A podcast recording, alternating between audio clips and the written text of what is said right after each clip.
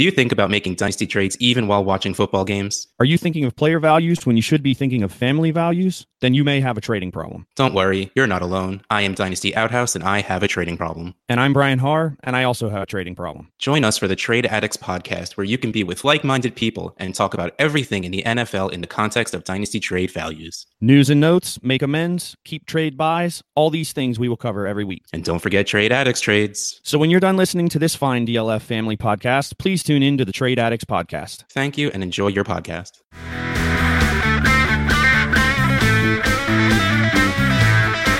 You're at the dynasty crossroads that film and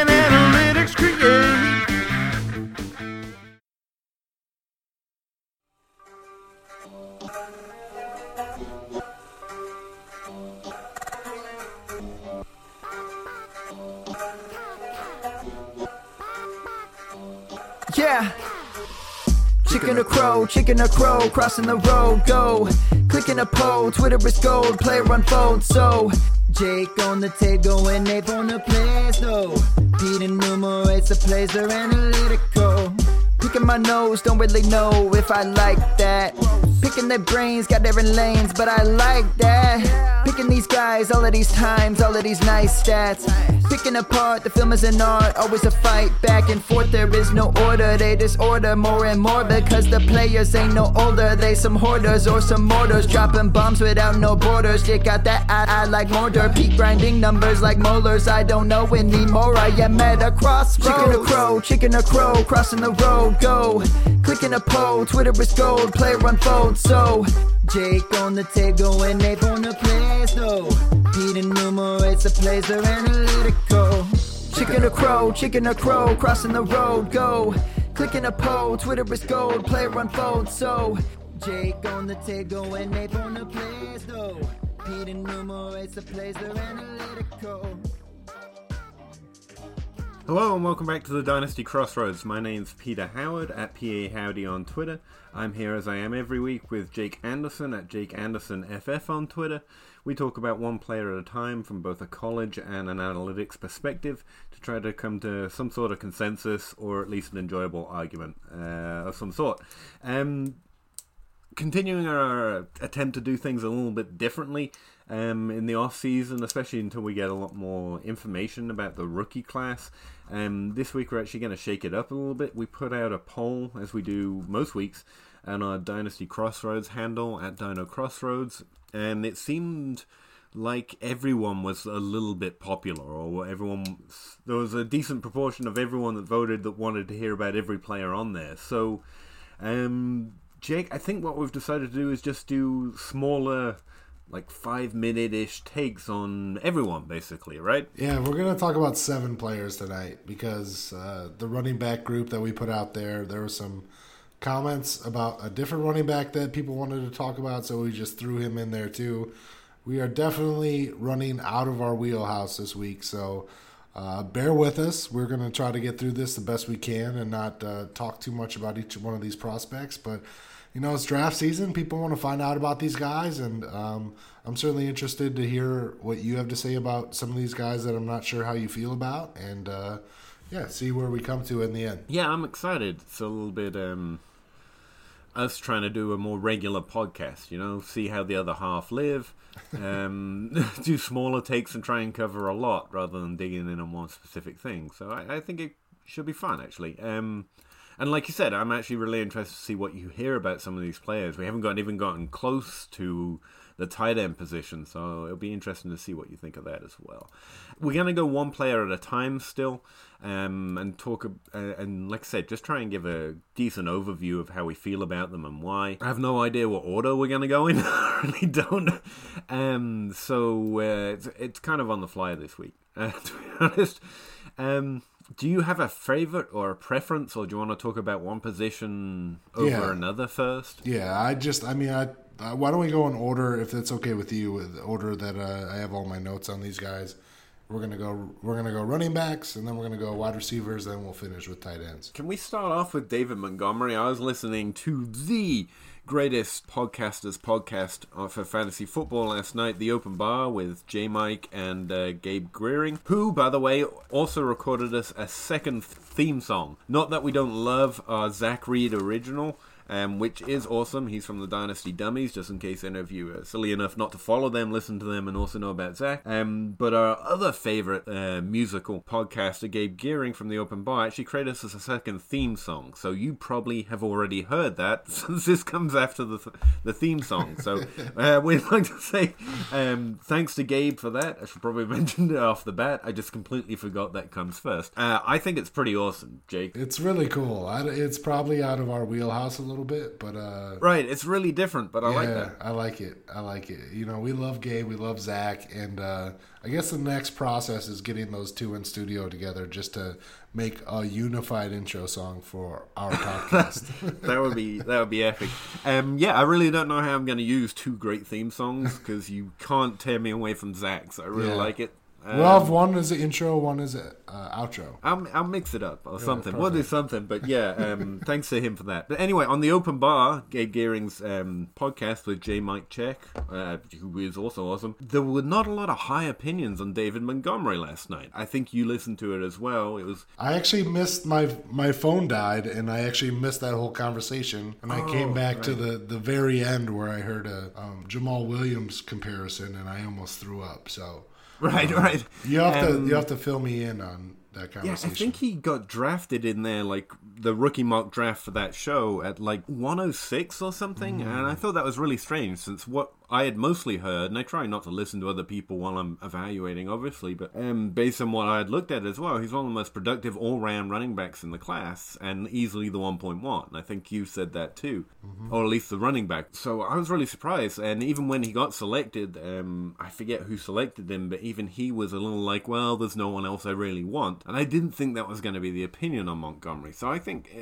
I'd be really interested to hear, because I think you're a lot higher than, yeah, he's okay on Montgomery. So, um, do you want to start off with him? Um, is he the first on your notes list, or yeah, he is actually. great? Um, so why don't you tell me a little more? Why should we actually be more excited about Montgomery? sure. So for for starters, Montgomery is a running back out of Iowa State.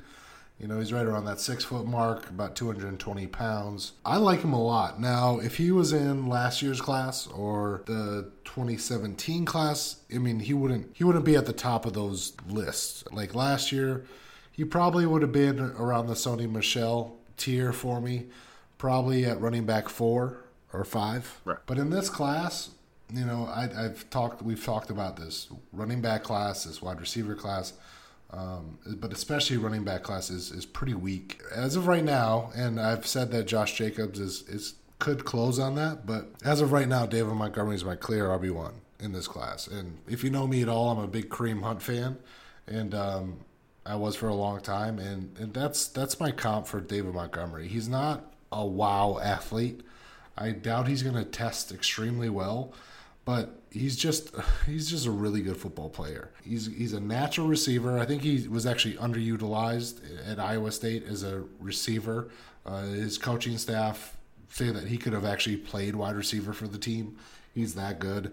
He's got these really good jump cuts, really good feet. Excuse me, I got a little bit of a cold, so if I cough, I apologize. He's got really good jump cuts, really good feet, contact balance. That's probably the main thing that reminds me of of Kareem Hunt. That was kind of his calling card there.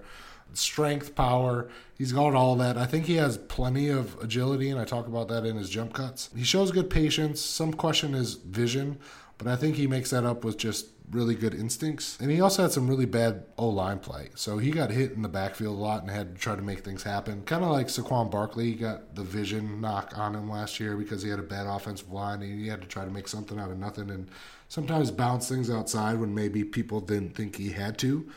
He's a goal line back. I mean, really, he's a every down back. He's powerful. He can catch the ball. He has good elusiveness, good contact bounce, like everything I mentioned. So for me, he's the he's the 101 in this class with a good landing spot. You know, as long as he's drafted in the first two days, which I think he'll be a second or third round draft pick. Probably more of a third just because his testing won't be all that great at the combine. And that's something that I don't care about as much at the running back position compared to the wide receiver position. Yeah, David Montgomery's just a super solid, all around good running back, and I don't really understand the hate that's going on with him. Yeah, so he's he's my 101 with a good landing spot. How do what do you think about David Montgomery? Yeah, I, I guess that's kind of how I feel about him as well. I'm, I'm really just starting to break break into running backs without using draft capital, which I've been really heavily relying on for running back because draft capital is really important. Um, but some of the things like I've just released and it's coming out tomorrow, so probably after this podcast drops, my market share database for every position um, for players since 2000, so you can compare all of these things for the last 18 years. It's probably on my Twitter timeline at this point um, for anyone listening. Um, so I've been running some initial tests on what's predictive, like looking for a not a silver bullet, but something to give me an edge with draft capital like I do with wide receiver for running back. Um, we've talked about different threshold stats for their for their catch ceilings and and their overall reception market share. When we're looking at prospects last year, one of the things that Zach Reed, again from the Dynasty Dummies and the author of our theme song, likes to point out is that running backs who don't catch at least 30 passes in at least one season, you know, a, a large majority of them don't become fantasy relevant. David Montgomery did that at age 20, he had a 36 catch season, so he meets most of those thresholds that we we've used before. And something that I've just started and included in the database that are released is looking at total offensive production. Like um, College Dominator and Breakout Age are both based on receiving yards and receiving touchdowns, a combination of both for, um, for their college offenses. And so what I did is I applied that to um, the rushing yards as well, which I hadn't seen before. It's probably out there and people have been using it, but I just hadn't seen it before. So it's the same thing, but just for the rushing work instead of the receiving work. And then just because I'm me and I was there, I combine them into like a total offensive production. Um, now these things aren't particularly predictive. I'm not saying I found something that I'm really going to rest my hat on, but I do think I mean I created a model around it, just basically to um, to wait to describe if this player was very productive for his college team. Now, plenty of running backs are really productive for their college team and don't hit at the NFL level, which is why draft capital and a lot of I think the intangibles and the tape um, that you're running off is actually even more important when looking at the running back position. Having given an overview on what I'm talking about, um, looking at it, total combined percentage of offensive production, um, David Montgomery's best year was about 37% of the total production for his college team. Um, putting that in context, the highest scores for the running back position come in around 50%. So Le'Veon Bell, for example, Matt Forte, uh, but and Ray Rice uh, were both over 40 or 50% in their best overall total production for their offense. Now, a lot of names around here like Jacquizz Rodgers, um, uh, Javon Ringer, Garrett Wolfe, who also reach those kind of numbers, which is why I'm not saying it's productive. It's just an idea of how well they produce for their team. But there are also names on here in that 40% category, like Aaron Jones. So there is something to it. I think it's a, I think it's a fairly good description of how productive they were for their offense in both the rushing and the receiving game. Rashaad Penny came out at 40%. Just saying. Around about the same as Dalvin Cook. David Montgomery's percentage, best all round, comes in at 37%, like I said, and that's somewhere around players who are both like Marshawn Lynch, who scored 35%, and Giovani Bernard, who scored 35%. Obviously, both very different players. I've also seen um, Melvin Gordon. He hit a similar height in terms of overall production for his college team. And then there are some more worrying names like uh, Rashard Mendenhall, uh, slightly lower, and Ronnie Hillman, who certainly didn't turn out to be very much in the NFL. What I'm taking away from that is David Montgomery was a very solid running back who produced a large, above average share for his college team. And so he was a productive running back. And that's the first check mark I want on his profile, right? This guy was productive. Wasn't the highest producing running back like a Matt Forte or Leonard Fournette in college, but certainly good enough that he is worth valuing. In this class, he was the most productive uh, across any measure. And like I said, he's one of the few that actually crossed the threshold stats that we've talked about before in terms of how many receptions he's got, what his overall um, market share of receiving was for his college team. So to me, he looks like the best productive running back in this class, and after that, you have to take in what you're saying about him, which seems similar, an all-round back. Um, and then we want to know where he lands and if he's going to get opportunity. Um, having said that, you know, uh, Trent Richardson also scored similar. So, like I say, it's a 50-50 sure. bet with production right now. But across the things that I like the most in a running back profile, David Montgomery's got it. Now, just quick question for you. Now, like, how good would his landing spot to be for him to be your 101? Oh, to be a 101. Would he have to go to the Chiefs? In like the second round. Like I, will- I will struggle if he goes to a great landing spot in the first round. I will struggle between him and N'Keal Harry, pretty Okay. much anywhere. What's the best landing spot for a running back right now? Like Tampa Yeah. Bay still? I think it's I think it's Kansas City still. Absolutely. Oh, I Oh mean, yeah, yeah. Yeah, it's it's Kansas City, Tampa Bay is a good spot. I think Chicago's actually an underrated spot. I think they could be moving on from Jordan Howard. I think Tarik Cohen fulfills a role, but they have a good offensive line. they want to run the ball. I think that's actually a good spot. That's kind of where I want Kareem Hunt to go this offseason. Uh, but I think that's a that's a good spot. I actually like that point. Um, if he goes to Kansas City, that there's just a lot of X factors with that offense. So- Mm-hmm. So I think that might put him maybe slightly above Harry. Depends what my team looks like, and I probably just want Harry. But I think it would be fair, Okay. right? All right, moving on. Um, moving on. yeah. Right. All right. So we got uh, David Montgomery out of the way. Let's let's move on. Next running back we're going to be talking about is um, Darrell Henderson. He's a running back out of Memphis. He came out after his junior season. He put up just a monster season. I think he had around 1,900 yards rushing, 22 touchdowns. Um, you know, he had over 20 catches, I believe, multiple years there. Um, you know, PFF loves this guy. He's uh, you know, I think he had the most yards after contact. Um, he was the most efficient running back because he didn't get a ton of volume, so he was just breaking play after play after play after play for Memphis. He's a polarizing guy for me because there's parts that I really like about him, and then there's parts where he scares me because he's a running back that's a, a solid receiver. Um, you know what? He wasn't utilized a ton there at Memphis, but you know showed potential to be used in the screen game um, and on some wheel routes. Didn't see him running a lot of routes. Um, excuse me. Um, he's got good top end speed. He's got really good burst. Um, he's shifty. Um, he bounces things outside a lot. And I don't see him comfortable running inside. And like my biggest knock on him, and I've heard a lot of other people talk about it as well. Like the first time I watched this tape, I was like, God, this guy has monster holes to run through. And I talked about it with Rashaad Penny last year. I think this this this is even worse. Like Darrell Henderson had monster monster holes to run through, and he does create on his own, and, and he does show good vision, like at the second level to set up defenders, and he's always looking for cutback lanes, and he does have enough agility to do it.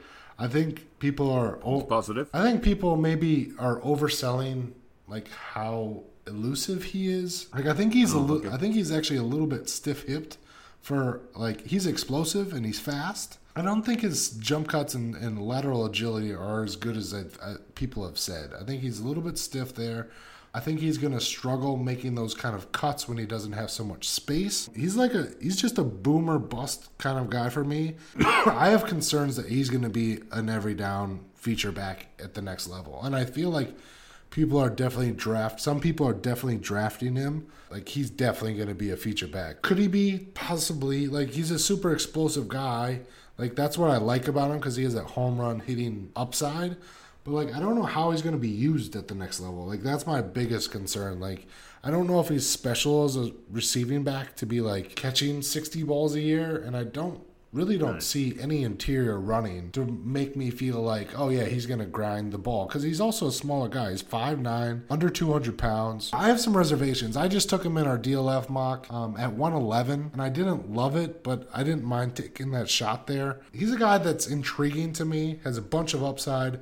I just think in the end he'll probably be outside my top five running backs. Yeah, with Henderson, um, I mean, I mean, the summary is he was productive enough. He'll keep up the rule that productive players are the ones that break out. If he in fact breaks out in the NFL, but he's not productive enough. I necessarily think he stands out. Um, again, that points per game model came up with an average score. Like, yeah, he's, he's he was productive enough. Had three, I think, two seasons with twenty catches or more. Doesn't break that threshold, but he's clearly being used. His receptions per game, which is uh, metric I was using last year, is at 1.7. It's not that much lower than David Montgomery, despite him crossing that 30, 30 catch season threshold.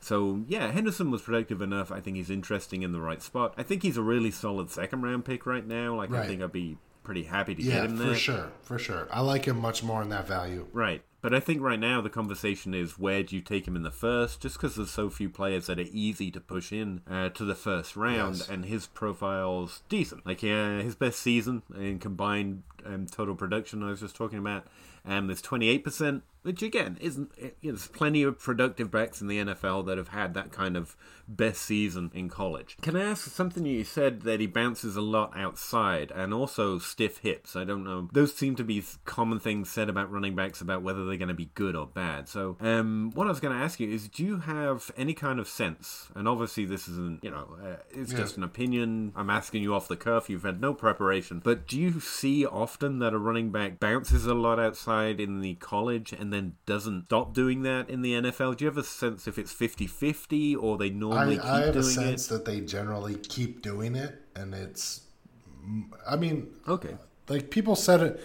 Well, people said good. it about it with Saquon last year. Like he definitely bounced a lot outside, but again, he had really bad offensive line, and he's just so And this guy's got a really good offensive line, you say. He's he's just so freaky, freakily athletic that he could get away with it.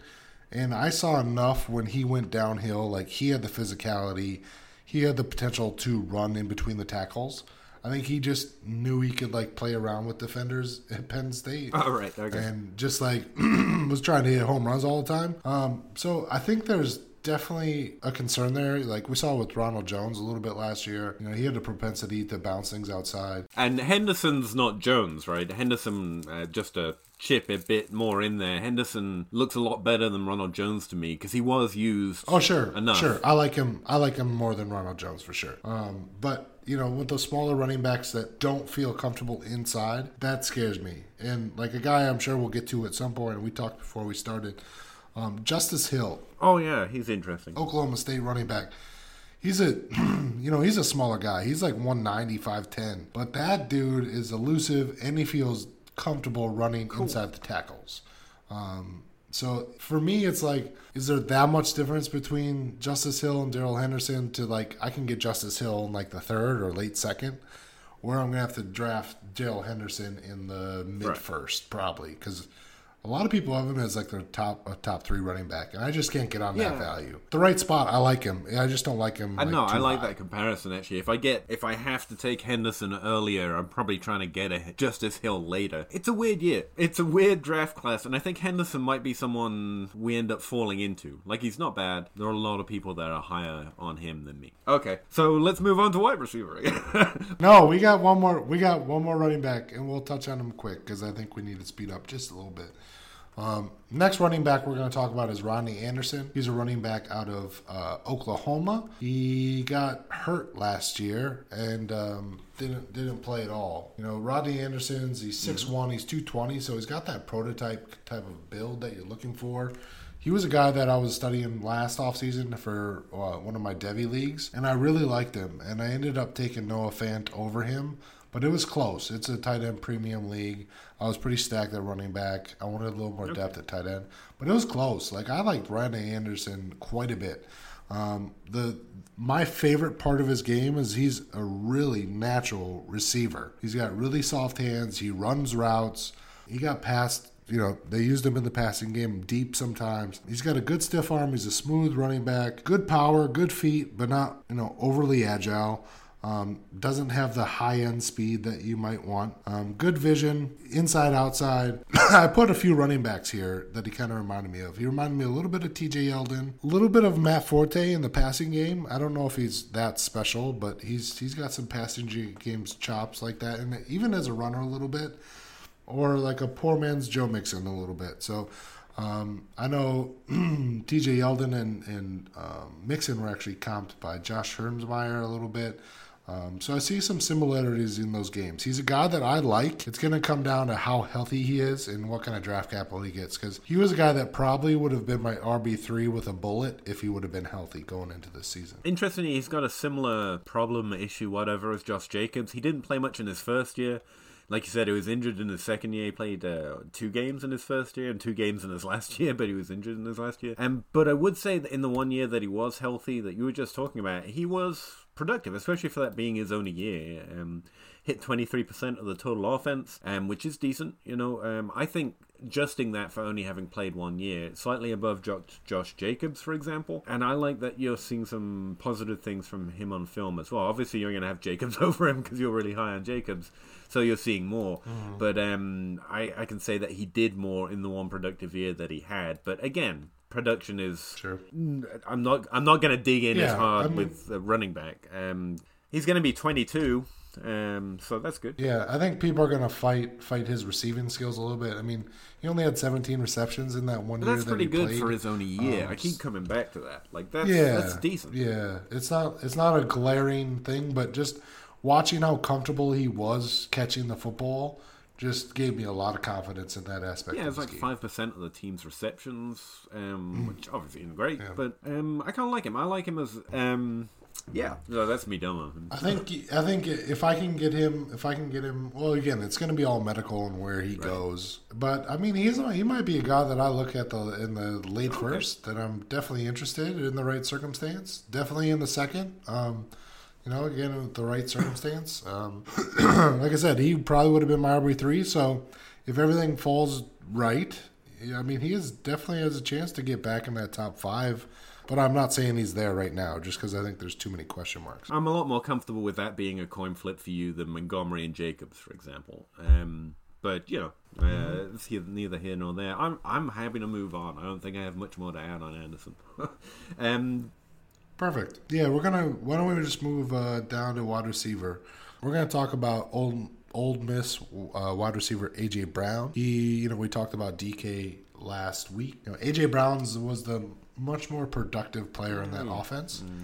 Um, he's a guy that I've been knocking a little bit, and it's mostly just to fight narratives.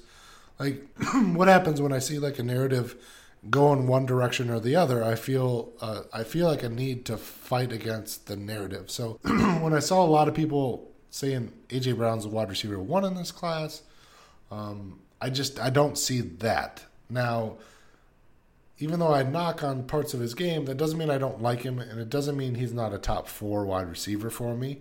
Um, because I do think he's a solid player. I just don't like. I don't see him being the wide receiver one or two in this class for sure. Um, you want to put him in the three, three or four, where you're getting him in the mid first. I don't hate that, um, but I just wanted to throw that out there. As far as what you see on tape, I mean, he's a he's a big dude. I mean, he's 6'1", he's like 230 pounds. So he's a really thick bodied dude. And we, honestly, we haven't seen a lot of players like him because he's a slot wide receiver. Um, I don't see him playing outside in the NFL. I don't think he has the athleticism. That's part of my knocks on him. I don't think he has great speed. I don't think he has great agility. I don't think he's a great route runner. Um, he's not good at this, But- this, this. Is he good at anything? No, he's he's very good Okay. at several things. Um, you know, he's like I said, he's a really strong dude. Um, he's really good at yards after contact, uh, yards after catch, because, and it's not really because he's an athlete. He just out muscles people. Like he's got a really good stiff arm. You know, he's he's athletic enough to make people miss. At least he was in college. I don't know if he's going to be athletic enough in the NFL, but we'll see. But when you play that slot role, you usually have more space. when you have more space, it's a little bit easier to create. He's got really good field awareness, good contact balance. You know, some of my other concerns is just um, he never faced press really in college, and he had a lot of free releases, and he was the first read in that offense. I just I don't know what he is as a route runner, and I don't know if he can beat press. Now, if he's in the slot, he's probably not going to face a lot of press man coverage. So that might not be a huge worry. So if he's used right, if he goes to the right situation, I think he can be definitely a solid player. I I question his upside. I question what he can be in the NFL. I don't know if he can be more than a low end wide receiver two at his max. But I like him. He's just he's a he's one of those guys that other people are a little bit higher on than I am. I think, and he's probably a guy that I'm I would be avoiding at his current price. Yeah, AJ Brown's interesting in that having come to my the end of my initial evaluation process, like pre-draft, pre-combine, I'm I'm usually able to be one way or the other with wide receivers, mostly for fun, partly because you got to make decisions, as Jake likes to say. AJ Brown's one of those guys that ended up just sitting on the fence for me, and that's fairly rare at the wide receiver position. Um, he was productive. He was good. Um, age 19 and 20. At age 19, he didn't do much, of anything. He had 9.2% of the combined receiving yards and touchdowns. But at 20 and 21, he had over 30% both years, over 35% age at 20. Now, typically, you like it to continue to go up, and you like his age 21 season to be the most productive year he ever has. And, and while that's a knock, there's not a great correlation. Like, if you run a linear regression to doing better or worse in your last year to success in the NFL, like, it's, it's not great, but it's just just an eyeball test. Like plenty of players do worse in their last year and then still do well in the NFL. So I can't knock him too hard. Over 30% definitely breaks um, the age curve age adjusted production curve in, at both of those ages. He broke out at age 20, which again is just right on that fence. There has been a lot of talk with Miss, good old Ole Miss, with DK Metcalf, with DaMarkus Lodge, um, who I'm not overly interested in. There, there, were a lot of targets getting shared around there, but players usually able to distance themselves, uh, even together, above the average um, if they're NFL level good. And AJ Brown did that. I know, honestly, there's a risk and the reason I'm on the fence here is I want to be able to say if there was a wealth of other players that I liked, I'd be like, ah, I'm willing to let someone else take AJ Brown. Um, and there is a there is a mass of players in the similar type of region that have stronger opinions on them Brown. But honestly, AJ Brown's one of those players who could end up being like one of those players that does well in his rookie year, shoots up draft boards, and we're all like, ah, this was a better class than we thought it was, and everyone who didn't like him has missed, and we'll trash talk each other on Twitter about it. He could go that way, or just be, you know, not not not very interesting at all. Um, it's interesting that you call him a slot receiver at a time when that usage of the slot receivers, number one receivers, are increasingly being pushed into the slot. Um, but mm-hmm. it's normally a, a better, well-rounded player that gets pushed into the slot to get a matchup advantage. A player that specifically is best playing in the slot. I don't know that necessarily works for AJ Brown. So for me, it's going to depend a lot. I, again, I hate to always turn to this. It's going to depend a lot on where he gets drafted and what I think of his situation.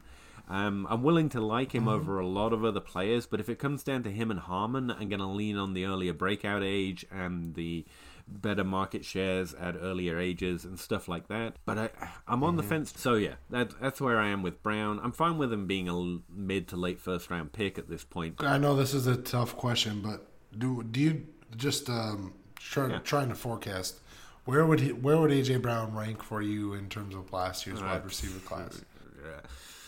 Behind uh, Calvin Ridley? Yeah, definitely behind Calvin Ridley. Okay. Um, so behind DJ Moore, Calvin Christian Ridley. Kirk, Courtland Sutton? I probably would have been on the fence with those. Two. Yeah, so would I. I think both of us were a little bit lower on Sutton. I definitely would have said Sutton over AJ Brown. Good. I mean that that's what this class is shaking out to me. Like guys that should be like early mid second round picks are like mid first round picks. It, and it is what it is. I mean, it's not like you can do anything about that, but that just doesn't get me excited about these guys. Who's next? Yeah, we're gonna talk about uh, North Carolina State wide receiver. Uh, Kelvin yeah. Harmon. Uh, he's the guy that's uh, 6'3", 215 pounds in that range. He's, he's another guy that I, I was a little bit lower on than I thought the consensus was because there was a lot of talk that he was the wide receiver one in this class, and I just I just I just don't see that. I think he's a really solid wide receiver. I just don't. He's another guy where I, I question his upside. And if you're spending an early first round draft pick, I like all these draft picks, like depending on how people value them, if you can get a known commodity, like in the startup range of where you should be able to get them, like if you can get a top 35 player for, you know, an early ish first round pick where you're going to take Harmon, I definitely would rather have that top 35 player. Um, that doesn't mean that I don't like him. It's just I don't like him where you're going to have to take him. Um, as far as who he is as a as a player, know, he's a solid route runner. I don't think he's extraordinary, but he's really smooth. Um, smooth in and out of his breaks. Doesn't run a complete route tree, um, but but I think he I think he can. Um, I think he's really smooth there. Um, he's a guy that really wins in contested situations and with his play strength. Um, you know, he has a my ball mentality, which I, I personally like. I just don't see him separate anywhere deep. And, and then he gets thrown a lot of deep balls in college, but he's just broken coverage. I don't see him. You know, so many times when you see him get the ball thrown to him, if it's not like a soft zone where he's just picking apart the zone, which he is good at. You know, he's good at finding and being deceptive in zones. and creating holes in space for himself. When he's against man coverage, I just don't see him create a whole lot of separation. So that's a concern for me. Can I ask, um, like, just from a non-tape grinder, right? I heard you say something similar about AJ Brown to Kelvin Harmon, and I've heard you say it about um, N'Keal Harry too. That they're physical, that they're strong, and they're able to muscle their way to the ball sometimes instead of maybe doing it with footwork. Um, And it seems to me that you're you're valuing that higher or lower for each different player. Like you're still higher on um, Harry still lower on AJ Brown. So is there something about the way they're doing that that makes you like like the way they do it or not like the way they do it? Sure. Yeah, absolutely. And I think it's a good it's a good question. You know, I have questions about athleticism for AJ Brown. I have questions for N'Keal Harry. I have bigger questions for AJ Brown.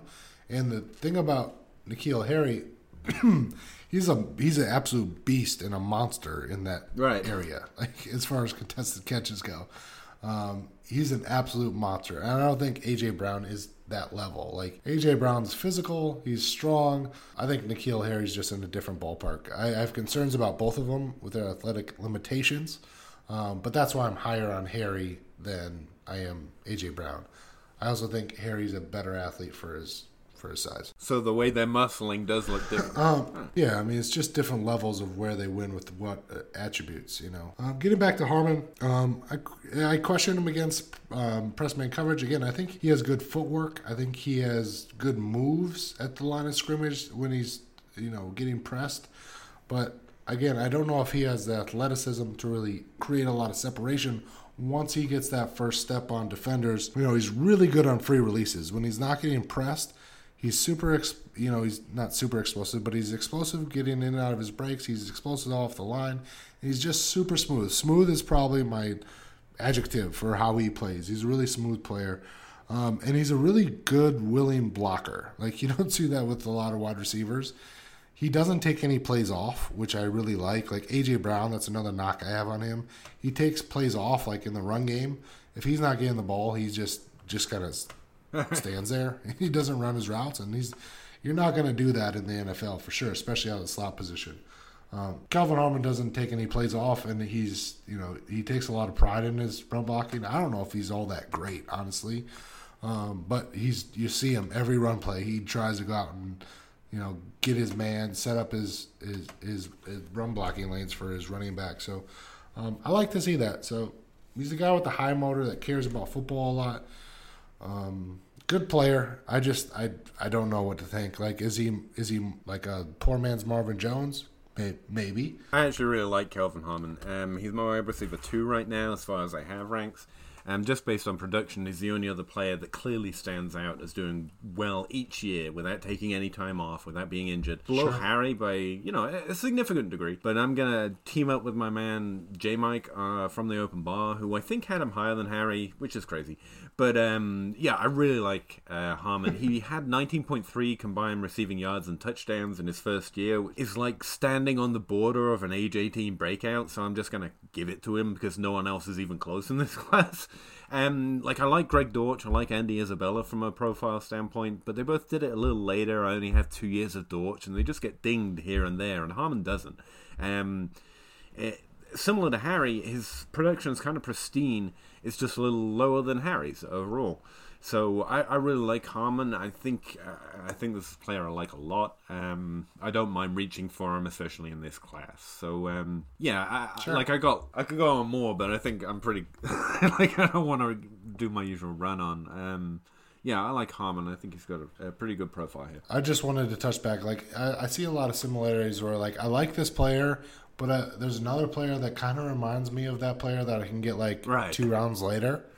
Um, and uh, KeeSean Johnson would probably be that guy for me.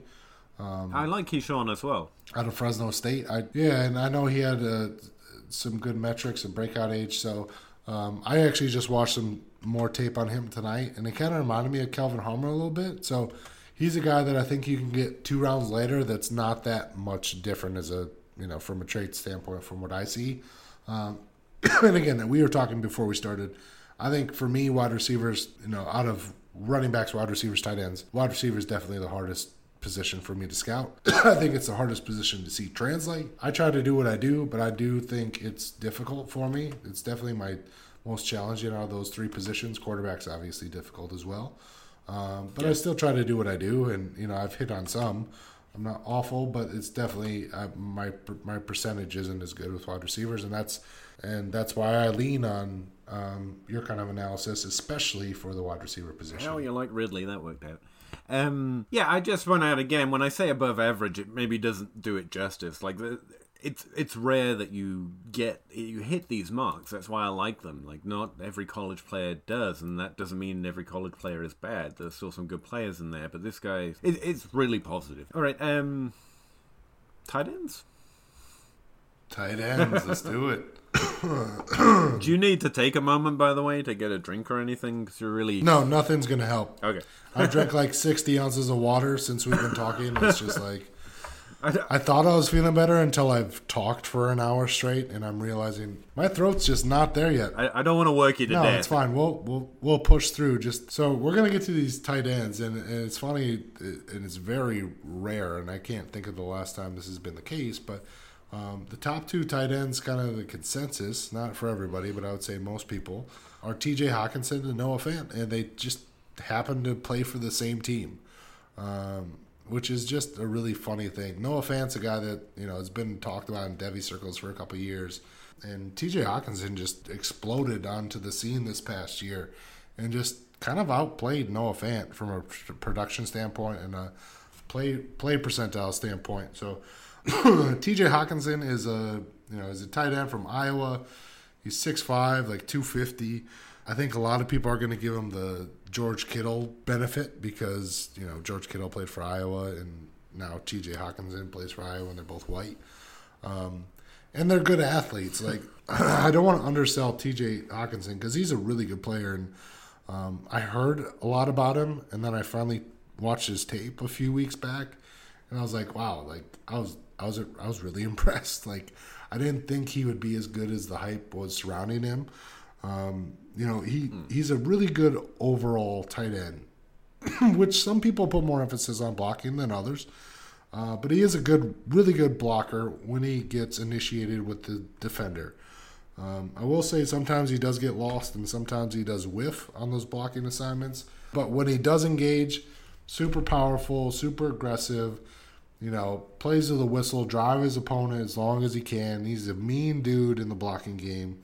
Um, so, you know, props to that. He's going to probably be on the field quite a bit. Let's see, underrated athlete. You know, he can win deep, which, you know, I don't know if people understand that he is a guy that's probably going to run in the 4 6 range. Hockenson, um, sorry, just to cut in and try and give you a break there. Um, he actually has a higher yards per reception over his entire college career. He played fewer years, fewer games, has a higher receptions per game. There was actually a few just raw stats that looked like Hockenson might be a more explosive player. He actually has almost the exact same yardage with eight fewer games, and that again leads into a higher yards per reception, and all of that's pretty Yeah. impressive. It's interesting that those two match up. He definitely seems to be Yeah, it's just I think it's like, and we'll get to Fant here in a, in a second, but like like Hockenson's like a, a really good athlete, but I think Fant is just like a freak show of an athlete. So he makes Hockenson not look as athletic as he is, and he is super athletic. Like he hurdles some dudes, like jumps like four feet in the air over some guys, and he's he's got some really good YAC ability. Like run after the catch, he's like really good, and he can high point a little bit. He's got relatively soft hands, solid route runner in and out of his breaks. You know, not running a lot of routes, but just smooth there. He's kind of an H back style. He, I mean, I think that's part of like he wears number thirty eight, so it just kind of looks like he's an H back too. I don't know if I'd go as far as George Kittle there. You know, I was thinking a little bit Owen Daniels, which I might not get people excited, but I don't think people understand how good Owen Daniels was when in his in his prime. yeah like a. a he was a really player. good pass catcher. Um, Right. Now TJ might be a better blocker, but um, you know Owen Daniels was a hell of a player when when in his prime. So I could see a little George Kittle. I just I don't want people to have that level of expectation because you know George Kittle just had just almost fourteen hundred It's fourteen always hundred gonna- yards receiving. like it's not going to happen. And um, you know, the thing is, T.J. Hockenson is probably going to go in like the top 15 picks of the NFL draft. So he was actually a guy in that DLF mock where I was debating between him, Fant, Henderson, and I think there was a couple other guys. Um, but like in my head, like I was doing another mock, just a startup mock. So like Snake was in my brain. So I was like, I'll just take Henderson here. I'll take Fant or Hockenson in the next. And I was like, oh, duh, it's a fucking rookie draft, you idiot. so I obviously didn't get either of them. And I didn't see where they went, but they, I think they were both on the board in the mid second, which I was like, wow. Like, I don't care if it's a non premium position. Like, Hockenson and Fant, I think, Right. deserve to go before the mid second. Um, it's, Especially in this draft especially class. in this draft class. Like, I think you can argue in the mid to late first. Um, uh, Hockenson's a guy that I was really impressed with. I like him a lot. He's definitely putting some heat on Fant.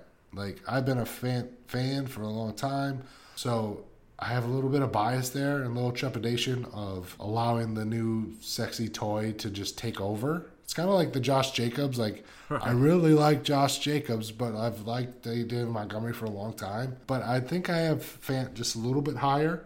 Um, I'm just going to talk a little bit about Fant, and then you can just go so I can be done talking. He's going to destroy the combine. Like, destroy the combine. He is Evan Engram plus athletically uh, from a testing standpoint. Now, I think Evan Engram was a little more fluid in his routes, a little more, definitely more of a refined player coming out of college.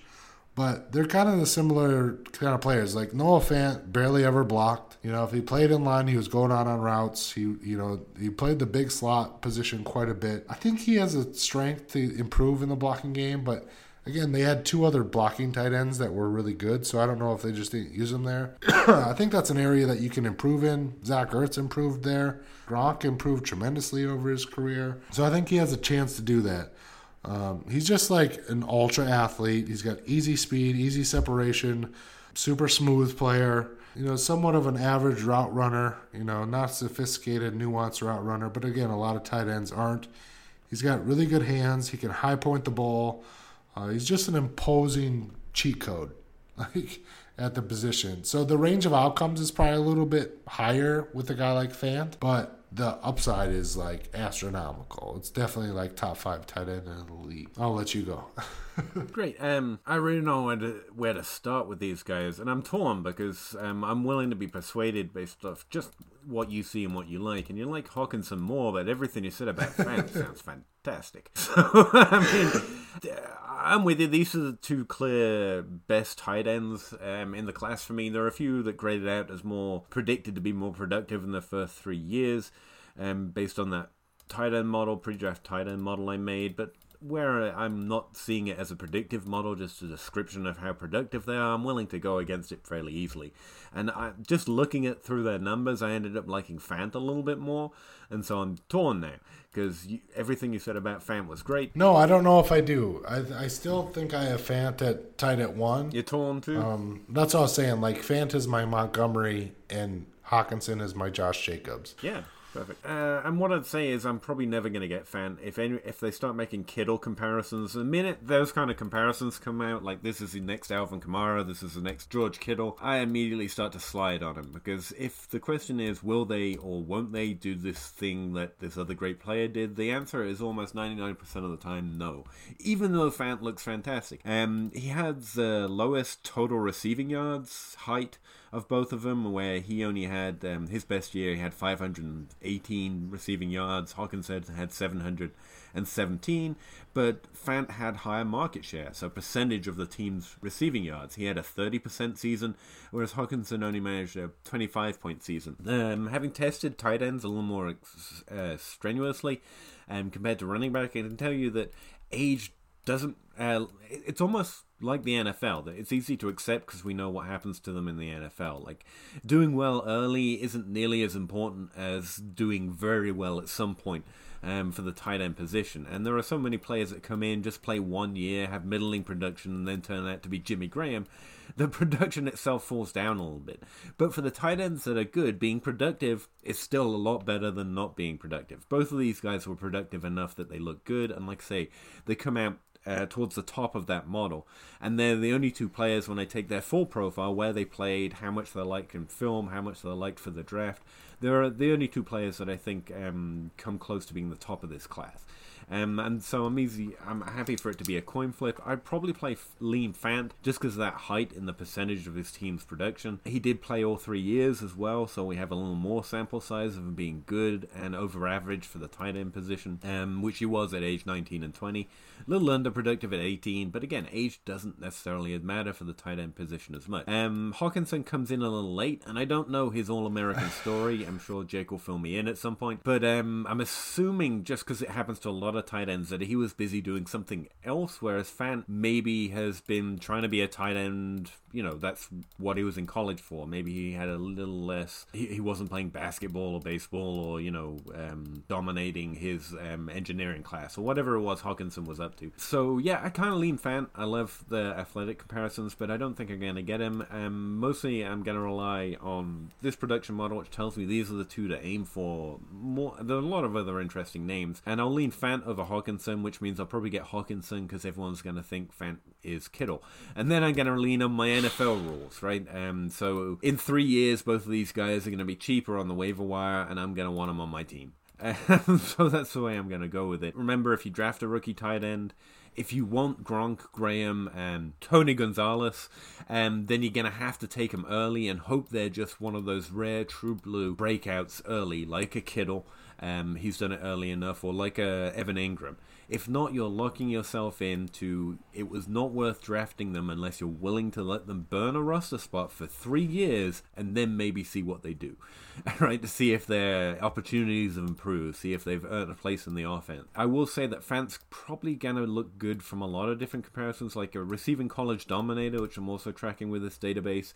Um, Fant in my calculation comes out with a 27% college dominator which is a combined of a combination of his best and his worst year um, receiving yards and receiving touchdowns. Hockenson comes in slightly less because i actually adjust for how many seasons they played as well. So i think fant's going to be like the guy most run out for especially with what jake's saying with what they're likely to do at combine. So um, hockenson's looking like the guy i'll end up taking. Um, can I ask you when when you you know you've recovered um, and you're back to full health? Um, the other thing I know or I want for NFL tight ends, um, I really don't look at physical measure, measurables till the combine because that's when we get the official measurables, right? For NFL tight ends, there is a slight correlation with tight ends that are over 6'3, 6'4, but mostly I want them to be over 250 pounds. Any guesses if one or the other is easily going to pass or fail that um, kind of a threshold? They're going to be around there. They're going to be around there. I think they're they're both around that 250, 240 to 250 mark. Like even Jimmy Graham, a receiving tight end, kind of meets that threshold, and you know it's a threshold stat, so you know ne- never bet your life on it. But um, if, Hold on, I can look that up. Uh, Hockenson's listed 6'5", 243, and I think Noah Fant is almost identical from a height weight yeah, standpoint. 243 is a little low just as a threshold stat, but it's not like it's uh, like I've taken. That's why he rem- he he reminds me of a, a H back a little bit. All right. Um, but again, Fant is pretty similar, I think. Um, But you know the Fant- com, and that's why I don't track it until the combine because they might come in ten pounds heavier, ten pounds lighter at that point. But that's something to watch for. I have Fant at 6'4", 232, but I think that's lighter than what he is. But that's, I mean, Evan Engram was right around there. Yeah, uh, there are a few. Like Evan Engram is below that 250, I think. But uh, so it's definitely not going to turn me off. I don't refuse to be interested in him. Um, like uh, Gerald Everett is um, a little lighter than I'd like, um, but I'll still have him when he's free or on the waiver wire, or I get him a third round rookie draft. um, these two are more interesting than that, but I really hope they come in heavier at the combine than uh, than 230. Yeah, I think he's probably going to be in that 235 range. Close as we can get, man. Close as we can get, the better it is. I hear you. But he's gonna he's gonna test like a wide receiver. That's true. an that explosive wide receiver. There- There's going to be um, conversion talk, no doubt. This guy can play wide receiver. Anything I missed? Anything we uh, want to cover on any of those seven guys? I don't think so, man. I my voice is shot. All right. Jo- Jake's voice says we're done, and I'm willing to agree. Um, So let us know if you enjoyed the fast paced, which was not fast paced because we don't do that, but much, many more prospects jammed in here. Before the combine, before the draft, it might be a fun way to deal with some of these prospects that we'll probably have to look at again when we do know um, more about them and what's going to happen to them with the NFL. Uh, contact us at the Dynasty uh, Dyno Crossroads Twitter handle uh, or either of our apps on Twitter as well. I hope you've enjoyed uh, your time here at the Crossroads with us. I have had fun like I always do, and I will see you next week. Later. Yeah. Chicken or crow, chicken or crow, crossing the road, go. Clicking a pole, Twitter is gold, player unfold, so. Jake on the table and Abe on the plays, no. Pete enumerates the plays, they're analytical. Picking my nose, don't really know if I like that. Picking their brains, got different lanes, but I like that. Picking these guys, all of these times, all of these nice stats. Picking apart, the film is an art, always a fight back and forth. There is no order, they disorder more and more because the players ain't no older. They some hoarders or some mortars, dropping bombs without no borders. You got that I, I like mortar, peak grinding numbers like molars. I don't know anymore, I am at a crossroads. Chicken or crow, chicken or crow, crossing the road, go. Clicking a pole, Twitter is gold, player unfold, so. Jake on the table and Abe on the plays, no. Pete enumerates the plays, they're analytical. Chicken or crow, chicken or crow, crossing the road, go. Clicking a pole, Twitter is gold, player unfold, so. Jake on the table and Abe on the plays, no. Pete enumerates the plays, they're analytical.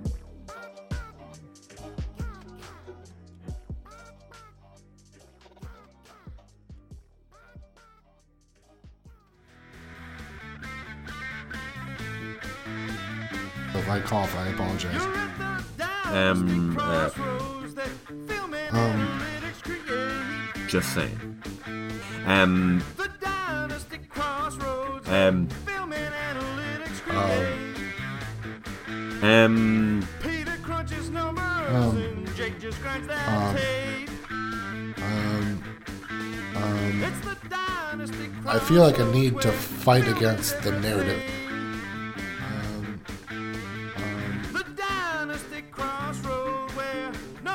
Good old Harry. I, I don't want to work you to death. I'm hmm, sorry. You idiot. Hmm, sorry. I, I don't want to work you to death. I feel like I need to fight against the narrative.